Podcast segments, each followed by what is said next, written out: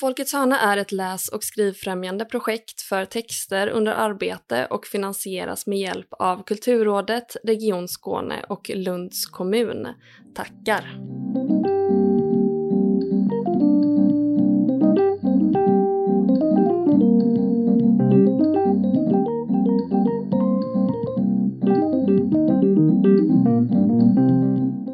Välkomna till Folkets hörna, en podd om den skrivande praktiken. Jag heter Emilia Palmén, med mig har jag Agnes Stenqvist och idag också Ida Andersen. Hej! Hejsan hejsan! Hej! Du skriver poesi, romaner, facklitteratur och översätter. Din senaste roman I oxögat handlar om det småländska 1700-talet och kom ut 2019. Du skrev i ett mejl inför det här samtalet att du håller på att skriva på en uppföljare till den. Mm. Kan du inte berätta lite om, om det? Jo, det har jag gjort nu i, vad är det, två år ungefär. Och egentligen var det så att jag höll på att skriva på en annan bok. Um, som, eh, den gick lite i stå sådär, det gick liksom lite trögt. Och då fick jag en förfrågan från mitt förlag, för de hade fått in en ny förläggare som precis hade läst i Oxögat och undrade om jag hade någon tanke på någon uppföljare. Och då tyckte jag det lät så roligt, eller att jag fick den frågan sådär. Så då tänkte jag lite också att ska jag skriva någon uppföljare så är det bäst att göra det medan, innan det här spåret helt kallnar. Mm. Med oxöga tänkte jag, alltså det är ju ingen fara, jag kan ju lägga den här boken åt sidan och börja. För det var nämligen så också, medan jag gjorde research för i Oxögat så hittade jag en, en berättelse som jag ville skriva, men det hade jag ju tänkt göra senare. Och då tänkte jag, kan ju faktiskt ta tag i den då, för jag hade ju redan liksom en, en ingång. Så då började jag med det, helt enkelt. Och nu, drygt två år senare, så har jag skrivit klart kan man säga. Alltså så tillvida att det är en färdig berättelse och så visade det sig sen att den blev så omfattande så nu har vi jag och förlaget bestämt att vi ska ge ut, alltså det blir två böcker av den. Oh, wow. Okay. Så nu håller jag på att redigera då den del ett. Efter att ha pratat med min förläggare om vad som kan behöva göras om och mer och sådär. Mm. Ja. Hur är det att dela upp en bok så? Är det liksom, har du delat den på mitten i princip eller blir det mycket att skriva om i bägge delarna? Ja och ja och nej. Först fick jag den frågan också innan då min redaktör eller förläggare ännu hade läst den bara för att hon såg omfånget liksom. Och då tänkte mm. jag, nej men jag kan, varför kan inte jag också skriva 700 sidor? Det gör ju så många andra mm. som de har också. Claes Östergren och ja, sådana tjockskrivare. Mm. Och det här är ju en berättelse, men sen började jag fundera mer på det, om inte det ändå skulle gå. Och så tänkte jag lite det att det finns ett inte helt naturligt avbrott, men man skulle kunna göra det där och där i berättelsen.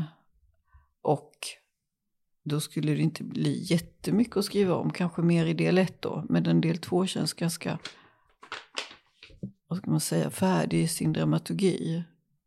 Jag är klar för att skriva om lite till där med, det blir säkert mycket där med, men så då till slut så kom jag underfund med det att jag ville nog ha två böcker det enda att det ska vara roligt också. Mm. Så. så nu blir det så. Och den, de här nya böckerna då, kommer det fortfarande handla om Sissel och Eskil som Nej. fick lära känna i, nej, i Nej. Mm. Sissel och Eskil är helt fiktiva. Det, det som hände kring glasbruket och uppbyggnaden där är ju ganska autentiskt och lite personer och sådär. Men de är ju helt fiktiva. Men nu, medan jag som sagt när jag gjorde research för, för den boken så hittade jag en person som jag tyckte var så unik. Nämligen en som en ung pojke som bara jobbade som, eller började som en sån där lärgosse som fick liksom hjälpa till som en eh, ja, hjälpreda i, i glasbruket när han var 13-14 år. Men som sen fortsatte och blev utlärd fullt glasblåsare och, och stannade kvar. Och det var väldigt unikt på 1700-talet att någon svensk var glasblåsare. För det var ju bara tyska glasblåsare, de höll sig väldigt mycket inom sitt skrå. Så då tänkte jag att det skulle vara roligt att skriva om honom som, alltså att han har funnits på riktigt. Mm. Och så hade han också lite vidlyftiga kärlekshistorier. Oh. Mm. Som också blir rafflande i en bok. Mm. Som man då man kunde liksom använda det som fanns. Mm. Vi kan ju säga för lyssnarna också då att eh, i Oxögat så eh, jobbar Eskil med att bygga upp Kosta glasbruk. Mm.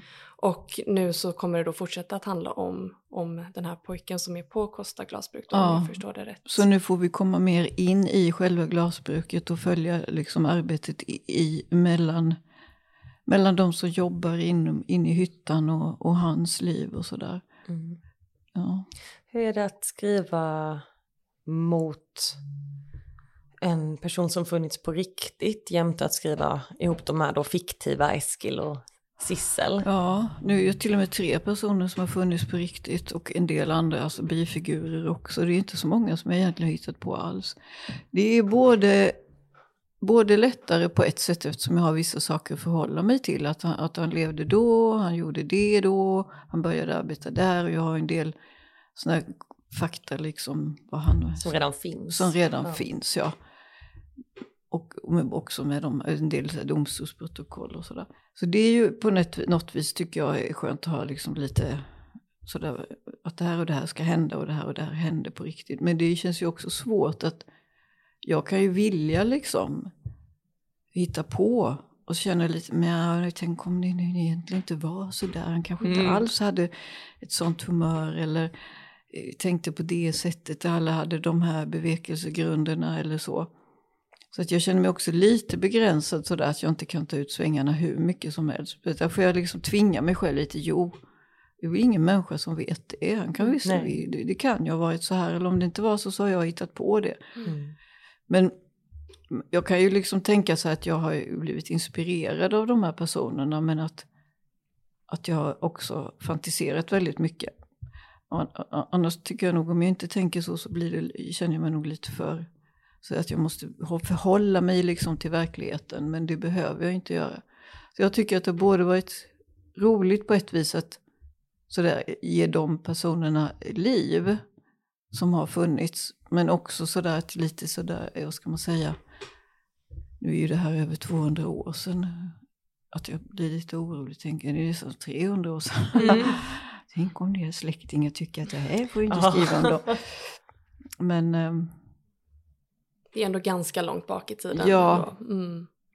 Men det är ju också så att de här glasblåsarsläkterna, de har ju funnits sådär som ätter nästan som, Ja. det kan ju finnas som kvar som tycker det här får du inte säga om min förfader. Mm.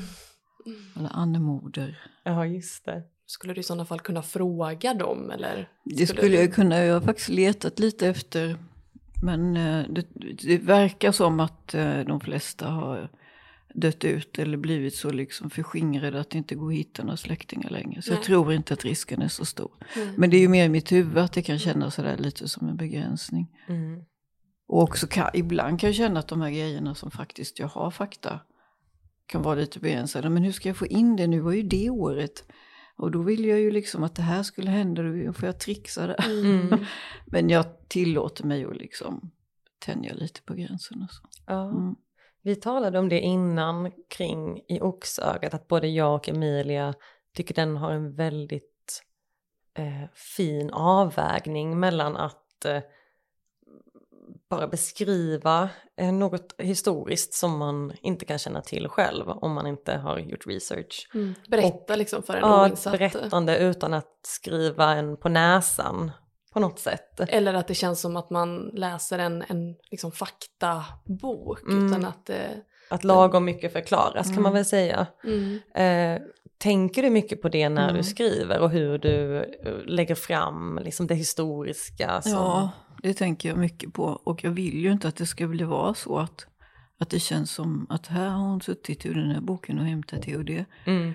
Men samtidigt så, så är jag lite svag för det här liksom dokumentära. Nu ska ju denna, kommer ju denna handla ganska mycket mer om själva glasblåsningen eftersom han är en sån, han blir så betuttad i det här med glasbruket och glasblåsning och glaset som hantverk och sådär. Och jag är ju också det. Och då känner jag lite att då vill jag liksom, åh, jag vill så gärna beskriva hur det går till och alla eh, handgrepp och glasets liksom förvandling och allt mm. det där. Och jag tycker det är också väldigt roligt när jag hittar sådär brev mellan inspektorn och ägaren och vad som var problemen och den här och den här, de här de här arbetarna som betedde sig si och så och sådär. Eller liksom i huvudböckerna vad de tjänade och allt sånt där. Jag tycker det är väldigt roligt. Men så, så jag är lite orolig att det blir liksom för mycket sånt. Men jag är väldigt förtjust i att använda alltså, mm. dokumentär fakta eller vad man ska säga i böcker. Men jag tror att det är kanske det jag får jobba med mot slutet. Att väva in så att det inte verkar som att det kommer liksom tre sidor med bara rabbla fakta. Utan att, att det kommer naturligt in i någon händelse och sådär. Mm. Ja, i Oxögat så kändes det väldigt väl avvägt och jag mm. personligen tycker att det är liksom väldigt intressant just med när eh, till exempel Eskil beskriver hur man liksom timrar ett hus eller alltså att det för mig, jag älskar det och jag tyckte väldigt mycket om Moberg, alltså utvandrarsviten mm. också. Att där känns det som att man, det är ju en viktig del av vardagen för de här. Människorna och för att liksom kunna komma nära dem så måste man nästan veta då hur de jobbar. Mm.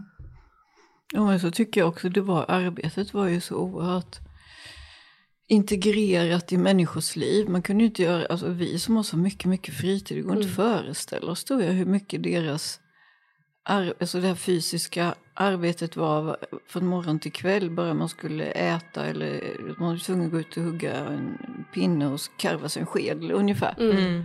Och liksom all mat gjordes från liksom grunden och slakteriet, slakta och ysta och allting sånt där.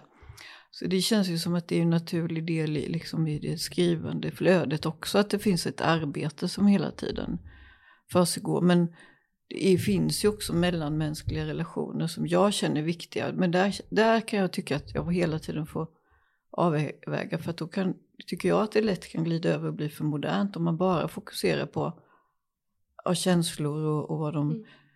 liksom om de är osams eller ja, vad som händer mellan personerna. Det är ju jätteintressant att läsa. Mm. Men det, det, kan lätt, liksom, tycker jag, dra upp boken till någon slags nutidstänkande. Mm. Så det är ju, tänker jag, att arbetet är liksom en del, sak, sätt att hålla det liksom i det antika eller det gamla, man ska säga. Men det är ju ja, det är avvägning hela tiden. Mm. Och på tal om arbete och så, hur arbetar du med en, en sån här historisk roman? Vad, hur ser liksom den processen ut? I vilken ände börjar du? Ja, Ja, men jag har ju börjat med en väldig massa research. Men samtidigt så är det ju så mycket research som går ju inte att hålla i huvudet. Nej, men det kommer liksom först, jag tänker om man utgår från i oxögat och processen med den i så fall. Kom, har du först en idé? Är det liksom tiden i sig eller kommer de här personerna, Eskil och Sissel, till dig först? Ja, det var lite båda delarna. Där började det med att jag tänkte mig att jag skulle skriva som en exposé eller vad man ska säga, sånt där epos över glasrikets uppkomst och fall. Mm. För då ju, kan man ju nästan säga, det finns ju glasbruk nu för tiden, men det här som kallas glasriket är ju inte samma sak som då. Och att det skulle bli ett, liksom ett stort verk i tre band från 1600-talet fram till nu. Men sen så upptäckte jag att där jag tänkte börja, 1600-talet, fanns en hytta i Småland. Det hade redan en annan författare skrivit jättefint om, Mästerpåves hytta, det är Gunnar Adolfssons. Så då tänkte jag, det ska jag inte göra om, utan då börjar jag på 1700-talet där istället. Och då kom Eskil och Sissel, som jag liksom hade haft med mig som någon slags figurer till den första boken kände jag men då får jag stoppa in dem där istället. De ville där, vara mm. med där. Liksom. Men då hade jag redan läst på en del om liksom, tiden och glasbruket och 1700-talets olika aspekter och så. Och sen så gjorde jag ju också väldigt mycket fysisk research. Att jag cyklade omkring i, i trakterna och tittade på gamla glasbruk och tittade på naturen. Och var sådär cyklande och rörlig och så, så jag kände att jag fick nära kontakt med slags, ja, med, med natur och väder och sådär. Men sen har det ju funnits, sen läser jag ju på och läser olika saker parallellt med att jag skriver. För att som sagt går inte att läsa in allting bara. Men jag vill gärna ha liksom mata in en bank med kunskap. Som jag sen också kan skriva utifrån. Mm. Men det är också mycket så att medan jag skriver berättelsen så känns det liksom, ja men vem var det som var nu ägare där? Då orkar jag inte, liksom, eller då orkar jag väl, men det känns sådär att jag kan inte slita mig från Nej. berättelsen. Då kanske jag bara skriva kryss, kryss, kryss. Mm. Och sen går jag och fyller i det sen liksom. Men jag tror att jag har gjort mer research under tiden med den här boken. Den nya? Ja. Det har varit liksom också sånt där jag behövde läsa på ganska mycket om. sen vad heter det, melönska läge och ogifta mödrar som blev ja, ställda inför tinget och sånt där. Och, och lite mer sådana grejer om relationer och sex och så, och samlevnad i, bondesamhället. Mm. Men även hela glasbruket var ju, det är så väldigt mycket som händer där som blir tjatigt att bara dra. Utan, men att jag ändå har liksom läst på under tiden med hantverket och redskap och sånt under den tiden. Jag tänker att det ligger väl något i det om man tänker på skrivande i stort, att man pratar ofta om att man kanske har ett bakland som är mm. att man förstår hela sin mm. berättelse som något mycket, mycket större än det mm. som sen hamnar på sidan. Jag mm. tänker, utan att själv skriva historiskt, att det måste finnas så enormt mycket kunskap om hela tiden och allt som finns mm. i den tiden och livet för att sen kunna eh, smalna ner det Precis. i det som faktiskt hamnar. Men att man måste förstå allt, eller ja, väldigt mycket. Man måste ju förstå mer än vad som kommer ner i, ja. i boken. Är det research-delen som du tycker att det är, som du tycker är den roligaste delen av, av skrivandet? Nej, det är inte den roligaste men det är den lättsammaste kan man säga. Mm. För att det är ju liksom väldigt tacksamt att bara titta, åh vad spännande och det mm. här och det här och det liksom belönas liksom hela tiden. Men det blir ju inte heller något givande i längden att bara sitta och göra research tycker jag. Utan det som känns givande är ju när man sen får fram berättelsen även om det är den knöggligaste biten att hålla på med. Men där är ju det, det som känns liksom, yeah, nu har jag gjort det här. Så man får själv någon sån där kick av kan man säga. Men jag tycker att research är väldigt roligt. Speciellt tycker jag är roligt med arkivstudier. Mm. Fast det är också lite farligt för det är så, åh, så mycket det här och det här och det här. Mm. Titta så blir det också det autentiska. Man hittar såna här lappar som de måste kletat mm. med sina bläckpennor. Liksom. Faktiskt, satt och skrev här liksom. Ja, det, Ja, det måste vara kittlande, ja, tänker jag. Att, mm. Som att gå på skattjakt nästan varje mm. dag och hela tiden hitta lite guld. Och där blir det svårt att inte få använda allting. Ja, just det fattar jag verkligen. Man liksom trycka upp alltihopa. Det får bli en sån director's cut. Ja, precis. Ja.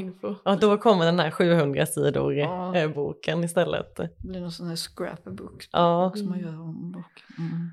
Ja, det hade i och för sig varit ganska spännande. Jag tänkte det också när jag läste i Oxögat, att det är mycket, alltså just på tal om den här avvägningen som görs eh, och vissa saker som inte kanske förklaras heller, som mm. är så okej okay, men jag får ta det här eh, för vad det är och läsa vidare.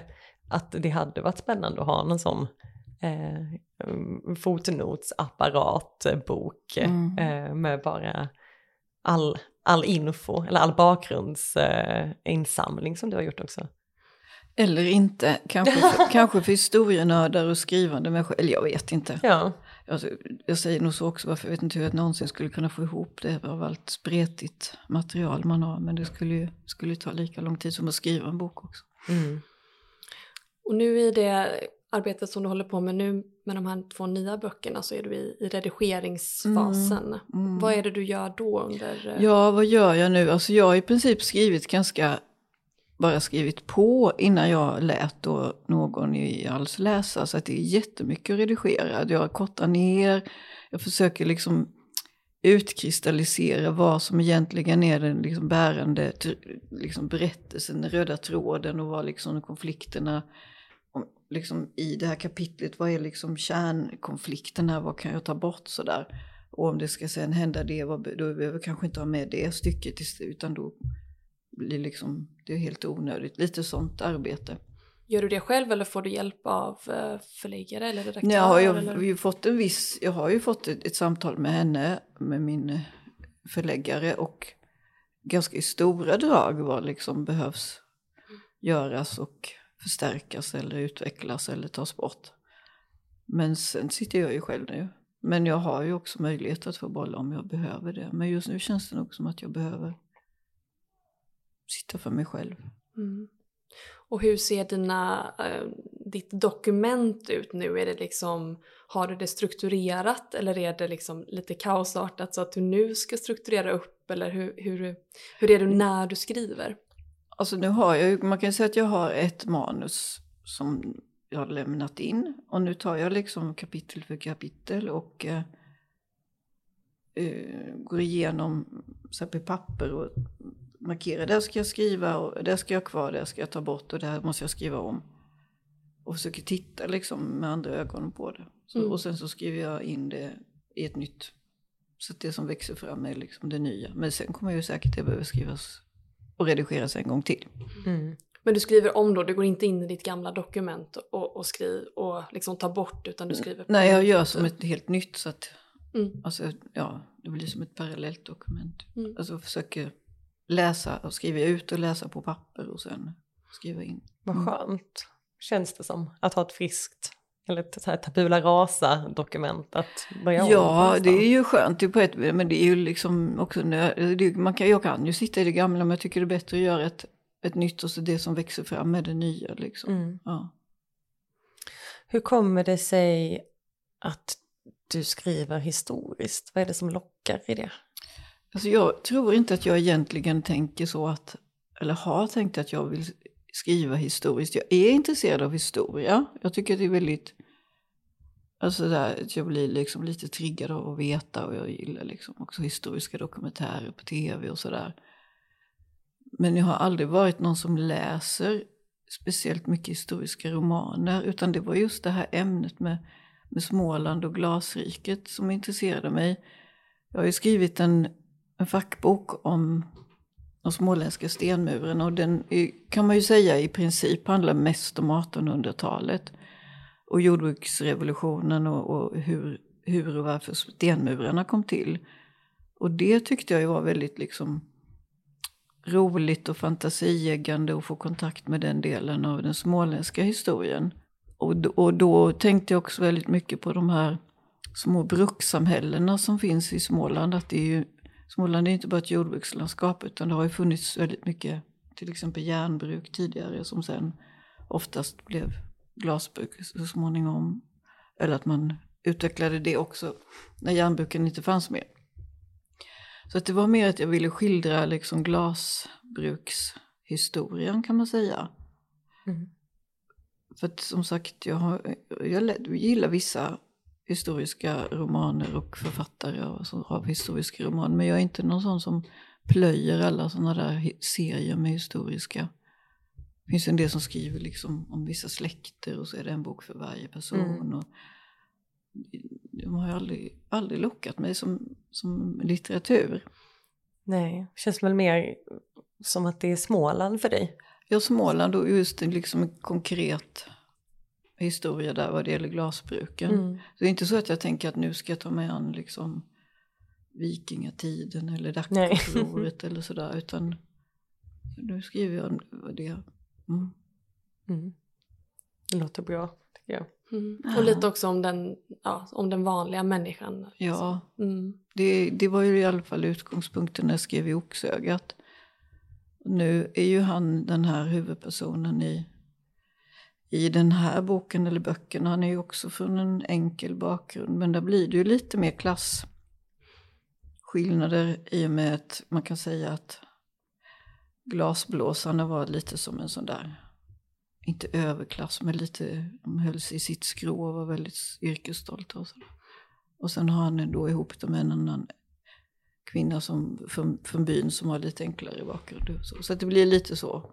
Men det är ju inte ägarnas historia skriver jag ju inte. Du har ju också skrivit en eh, roman som utspelar sig på 70-talets Ja. Småland. Här slutar allmän väg. Eh, hur kom den berättelsen till dig? Ja, kan man undra. Den kom nog som en berättelse. Jag hade sett en film. Jag ville att jag ville liksom, nu ska jag skriva en bok. Men jag kom inte på vad jag skulle skriva om. Men då såg jag en film som handlade om en lärare som tog sig an en lite strulig kille och liksom på något vis gjorde så att hans liv fick någon mening och sådär. Och så tyckte jag det var en bra ingång för att skriva om den berättelsen som jag ville skriva. Jag vet inte om det var i samband med det som jag också tänkte att jag hade ganska mycket eget stoff från den tiden när jag växte upp på 70-talet.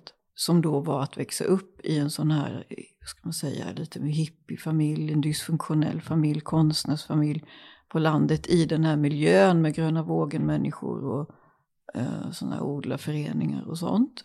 Och samtidigt då vara tonåring i det.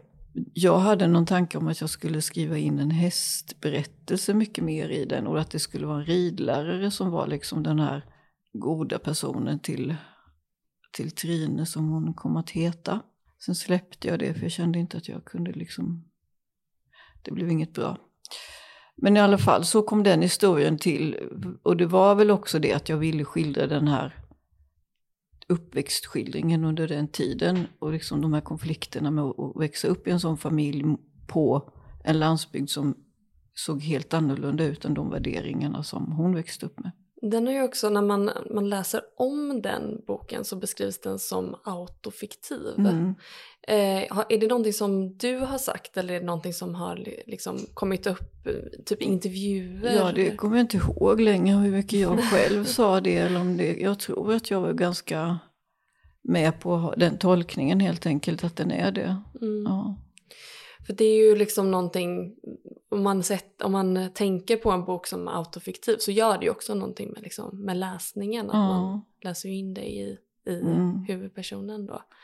Och det kan man gärna göra, men jag vill ju ändå, liksom om folk börjar fråga så är det ju ändå så att ja, omständigheterna och miljön känner jag jätteväl till. Men det är ju väldigt många saker i själva storyn som är påhittade. Så. Mm. Mm. Mm. Men det var, jag vet till exempel att det var någon som läste den då som sa Ja men det är ju precis, har du skrivit om henne? Hon var precis som vi och vi var tillsammans i stallet. Hon var alltid sån där mot mig. Ja. Så tänkte jag, vem? Då var det liksom någon som hon kände som hon hade läst in i den där kompisen till Trine. Liksom, Som inte Ah. alls jag kände. Alltså det var någon helt främmande. Men ja, så kan det ju vara när man Mm. läser in.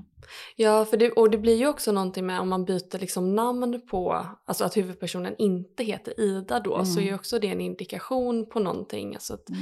det blir nästan som här, att det autofiktiva och eh, liksom huvudpersonen, att det inte riktigt går hand i hand. Eller något Nej. Och jag vet inte själv vad som är kriterierna för, att, för autofiktion. Hur, vad, hur mycket ska vara ur ens eget liv och hur mycket ska vara liksom hi- hittat på eller vara Ja. liksom för berättelsen. Det, det vet inte jag. Nej. Utan det är så jag brukar säga att jag har tagit stoff för mitt eget liv men hittat på en berättelse. Liksom. Mm. Mm. Ja, det är väldigt intressant just om man tänker för jag tänker att vi brukar också prata om, om just det att man plockar ju så mycket från sitt eget liv. Mm. Eh, och när, bestäms, när bestämmer man att det är autofiktion helt enkelt? Jag och vem är inte. det som bestämmer det? Ja, Mm. eller jag vet inte. Det är ju, alltså, det är ju, så mycket kan jag säga att det är ju ingen självbiografi. Nej. Nej. Nej men exakt och jag tror att det också är grejen just vi är ju mycket vanare vid, ut, liksom, vid begreppet autofiktion nu än då 2016 eller när den kom. Alltså det har liksom blivit någon, alltså det känns som att autofiktionen har blivit någonting som vi pratar om på ett annat sätt och Mm. att liksom självbiografin nästan inte finns, Finns. längre. Nej. Liksom.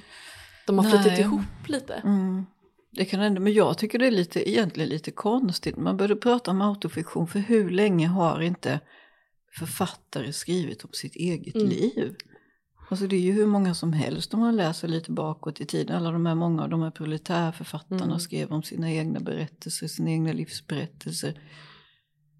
Eh, Det finns ju ännu tidigare liksom som har skrivit Gud ja. François Sagan skrev inte hon om sitt eget liv? Och, Exakt. och då liksom, så helt plötsligt börjar man kalla det för autofiktion. Det har funnits i... Mm.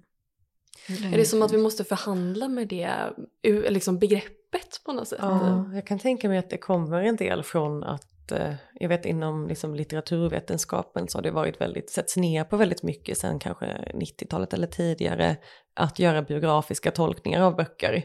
Eh, och då Mm. känns liksom autofiktionen nästan som ett, Ja, en en in i det. genväg in i det utan att behöva göra den här då fula biografiska tolkningen på Mm. något sätt. Ja, ger det en, en status liksom. Mm. Att det finns en genre placerad i. För jag har alltid tyckt att det var så underligt att, att man liksom skulle sätta en etikett på det som alla hade gjort i årtionden. Liksom. Mm. Och hur var det, den eh, här slutar allmän vägs eh, utspelar sig ju då som sagt på 70-talet Ja. och då eh, levde ju du, till skillnad från 1700-talet. Ja.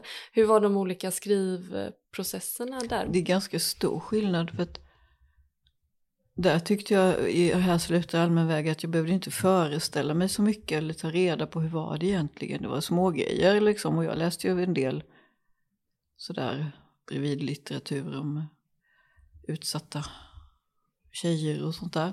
Och lite försökte leta kring de här olika rörelserna i Småland på den tiden och så. Men det mesta kunde jag ju liksom bara plocka i mitt eget huvud. Nu får jag ju liksom anstränga mig och se, liksom, liksom, hur, själv ge mig en bild, hur ser det ut i en hytta och vad kan man tänka sig om hon går sådär, om så har sådana kläder, hur kan det kännas och sådär. Sånt behövde jag inte göra när jag skrev om 70-talet, det sitter ju i min kropp liksom. Mm. Allt som jag var med om och upplevde visuellt och fysiskt och känslomässigt och sådär, det är ju bara att liksom bara printa ner det, eller vad man ska säga, fast berättelsen fick jag ju ändå uppfinna. Men det är ju mycket mer uppfinna när man skriver om 1700-talet och att förhålla sig till, ja men ojsan, nej, rådjuren, Mm. de kanske inte fanns där och då, eller sådana där det. saker. Har du fått någon jag- sån? Ja, men jag hade fasaner i någon. Och så var jag tvungen att kolla upp det och då visade det sig att de är ju liksom implanterade för Mm. jakt någon gång i um, slutet på 1700-talet. Det kunde ju inte vara någon fasan som skrek. Så man får vara väldigt vaksam hela tiden på Mm. vad som... Det är ju Ja. så otroligt lång tid sedan. Alltså, Ja, Man tänker ju inte, eller man, det känns ju inte riktigt så men om man, man det är i alla fall väldigt, väldigt stor skillnad på hur det, vi lever. hur och vi lever och vad Ja. som existerar omkring oss och i tankevärlden och sånt där. Du sa innan när du berättade att ditt förlag frågade om du inte skulle skriva en fortsättning, att du Mm. då höll på med en annan text. Mm. Eh, har du lagt den på hyllan eller den ligger den och ligger- väntar? Jag ligger och väntar. Ja. Är det också historiskt? Nej. Nej. Jo, alltså det beror på. Det nu spelar sig delvis eh, i början på 90-talet och delvis i, i, inte i nutid men kanske sådär runt 2005, 10 någonting sånt. Mm. Hur är du som författare där när du har kan du, går du och tänker på den samtidigt Ja. eller kan du lägga den åt sidan helt? eller? Jag, har lagt den åt sidan men jag kommer ändå på rätt som det är. Så, ja, men det där ska jag skriva in och det där ska jag ändra och sådär. Mm. Skriver du ner det någonstans då? Ja, eller? jag har en liten anteckningsbok och en del skriver jag bara ner i huvudet så får det väl ligga där eller Ja. inte när jag ska börja. Ja, jag brukar tänka så själv när jag, när jag går runt och kommer på saker att nej. Jag vet vad du ska säga, jag håller inte med. Eh, jag, ah, Okej, vad spännande. Får vi se om det stämmer Ja. nu. Eh, Jag brukar tänka att det som, det som är bra kommer stanna i huvudet. Att det, är liksom, det kommer fin- finnas kvar där och det som var så, ah, men det kanske inte var en så bra idé, det kommer sippra, sippra iväg genom sållet. Men där är skillnaden mellan oss två att jag har så otroligt dåligt minne Ja. och du har minne som en elefant. Så att för mig så stämmer inte det och jag har verkligen kommit på, jag har liksom skrivit ner saker, totalt glömt bort och sen så kollat bara gud vilken bra idé. Och Mm. så, eh, så att ja det stämmer väl för minnesexperter. Ja, jag ligger nog mittemellan där. Att vissa saker kommer jag ihåg och vissa saker glömmer jag och det kanske skulle glömmas också då. Men jag skri- och i vissa saker skriver jag ner och sen tycker jag det här var väl ingenting att hänga upp sig Mycket på. är ju så såklart men en del guld Mm. finns ändå.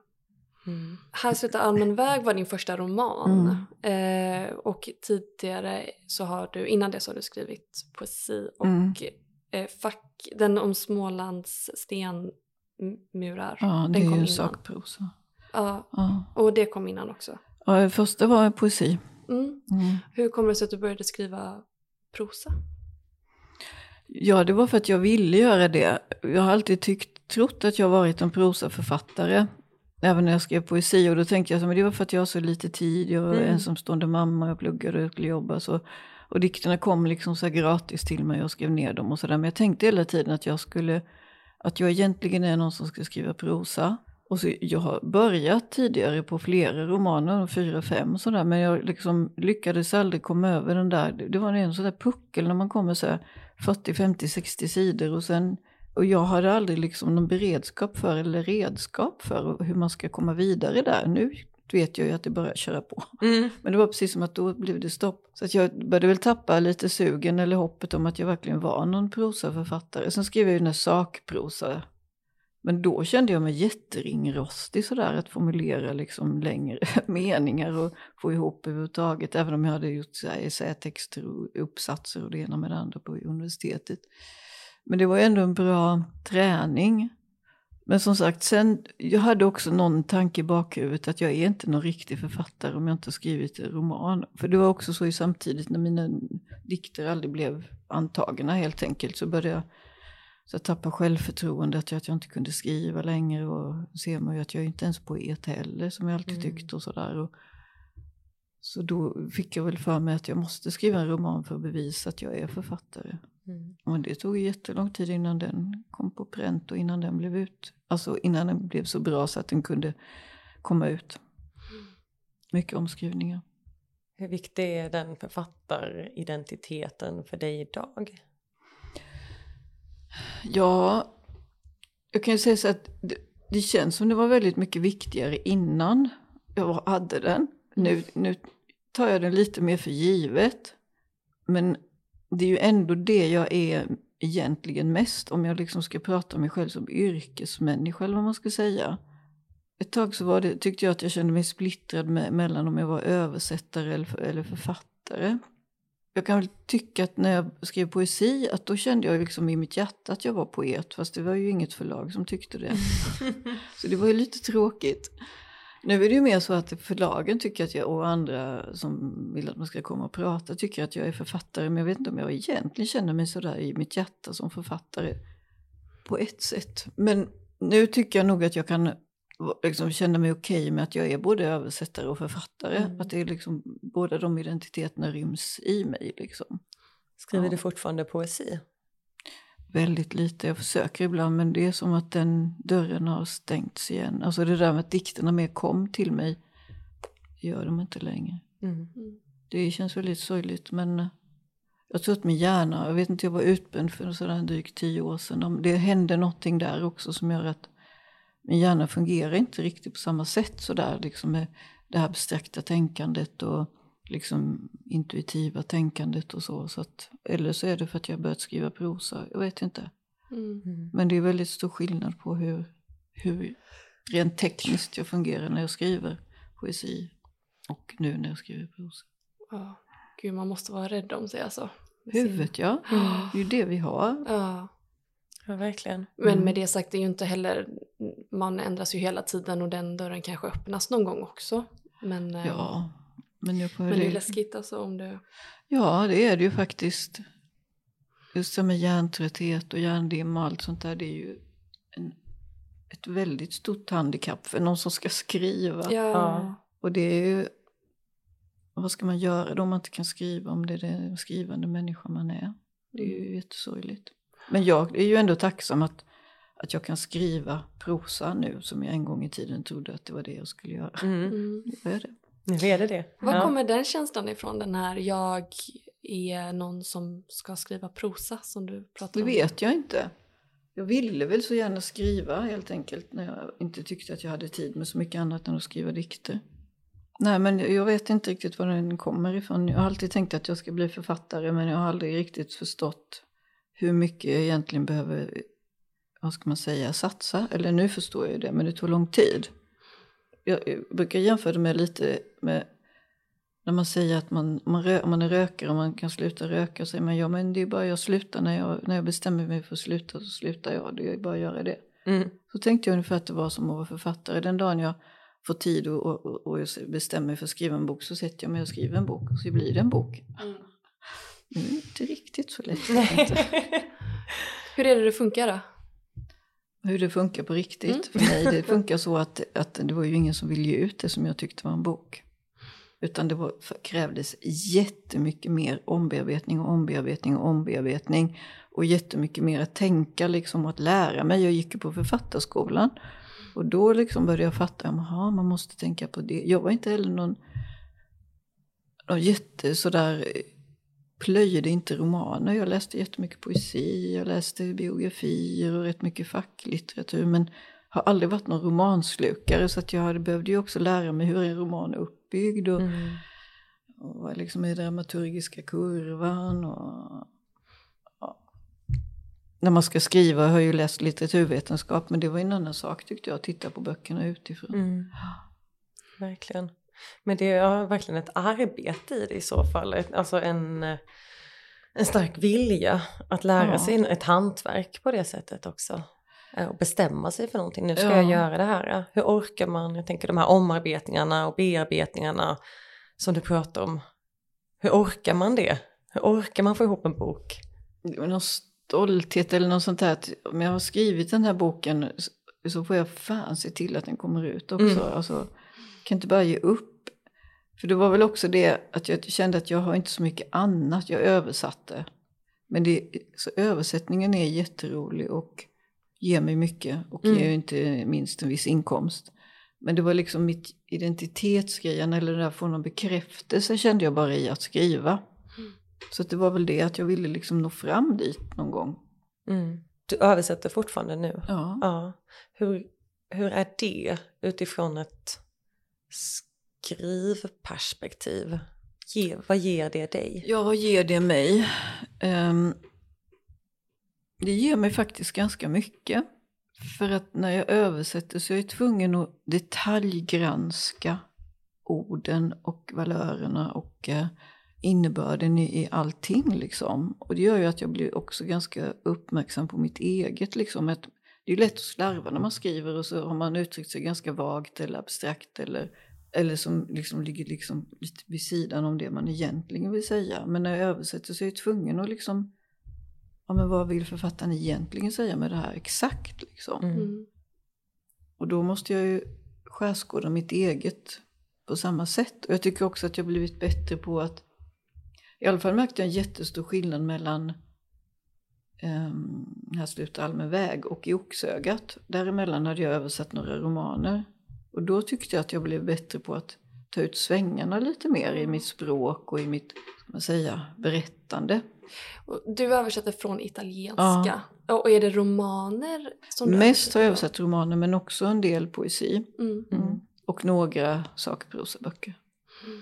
Och lite barnböcker och något drama. Men ja, huvudsak, allt möjligt. Ja, det är faktiskt allt möjligt. Men det är mest romaner. Det känns som det är liksom huvudspåret och det vanligaste. Mm. Och det här med att du blev lite vidare i ditt eget språk. Mm. tror du att det beror på att det är liksom det italienska språket som du översätter eller att det är... Nej, ja, ja nej, vad är det egentligen?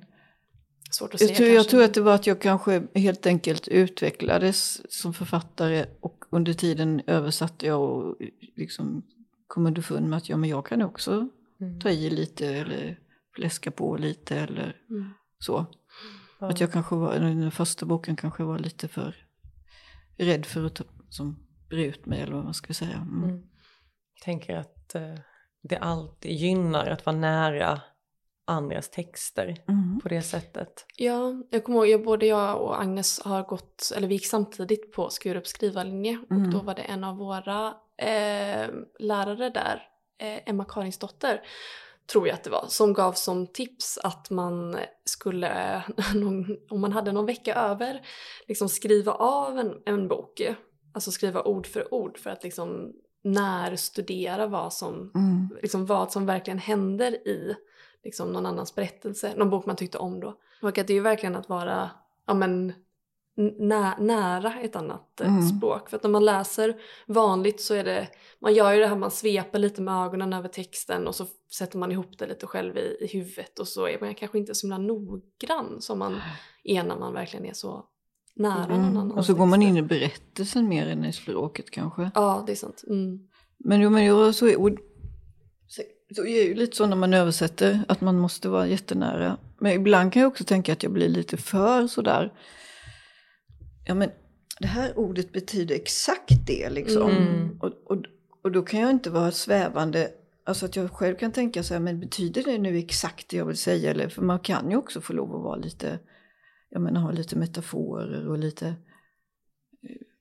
styra ut sitt språk lite grann. Men där kan jag ibland känna att översättningen kanske hämmar mig och säger, men, oj, förstår de nu vad jag menar? Att om Mm. jag skriver så här och så. Mm. I ditt egna skrivande? Ja, okej. Mm. Men mest tycker jag nog att det är berikande. Så. Mm. Ja. Vad fint. Vilken är den bästa boken du har översatt? Eller din favorittext som du har fått översätta? Jo, men en av de roligaste böckerna jag översatte det var en poet som heter Tonino Guerra.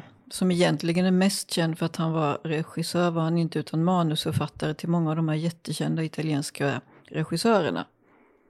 Som jag inte heller kommer på nu vad de heter. Men i alla fall, han är också poet, eller var, för han dog för några år sedan.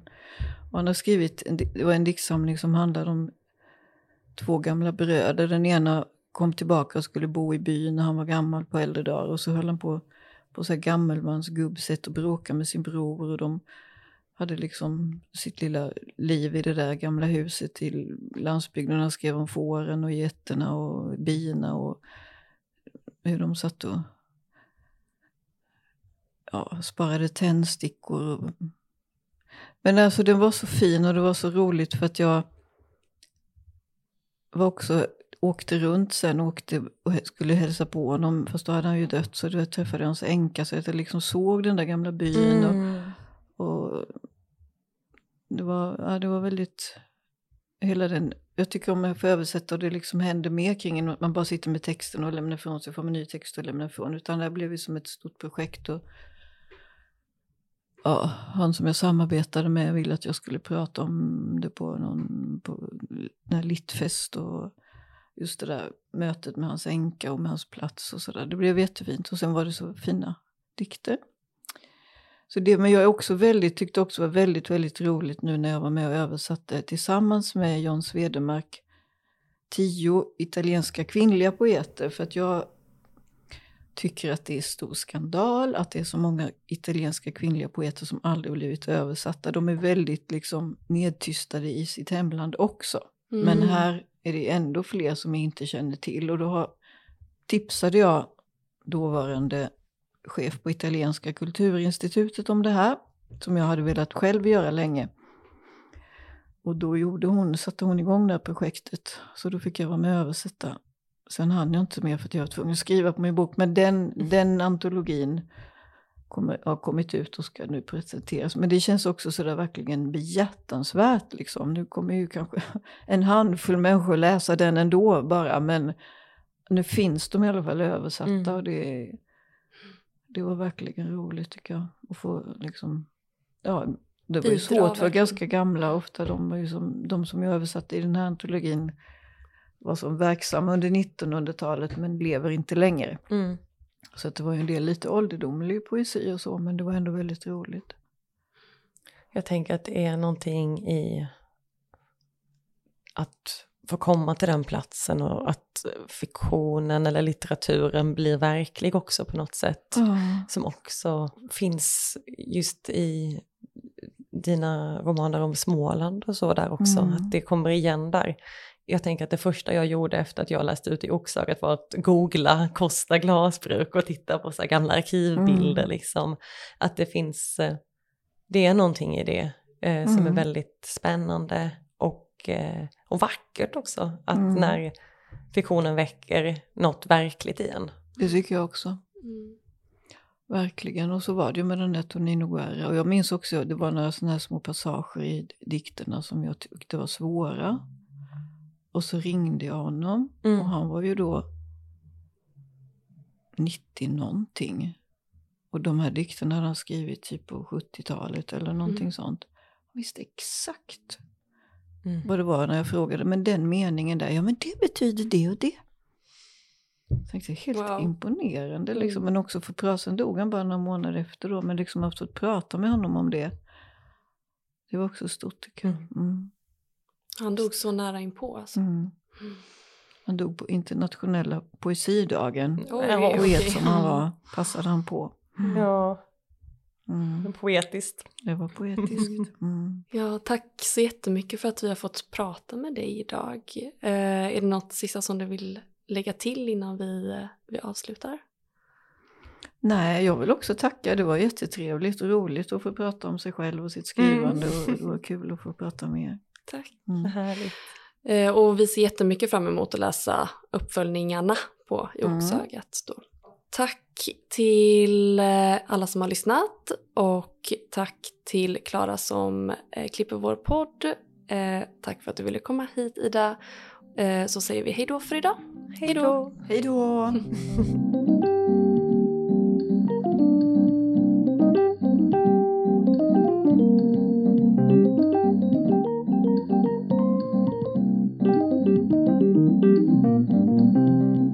vad kul att ni har lyssnat på Folkets hörna. Har ni några frågor eller vill komma i kontakt med oss så kan ni mejla på hej folketshorna.se och följ oss gärna på sociala medier, eh, Facebook och Instagram. Där heter vi Folkets hörna.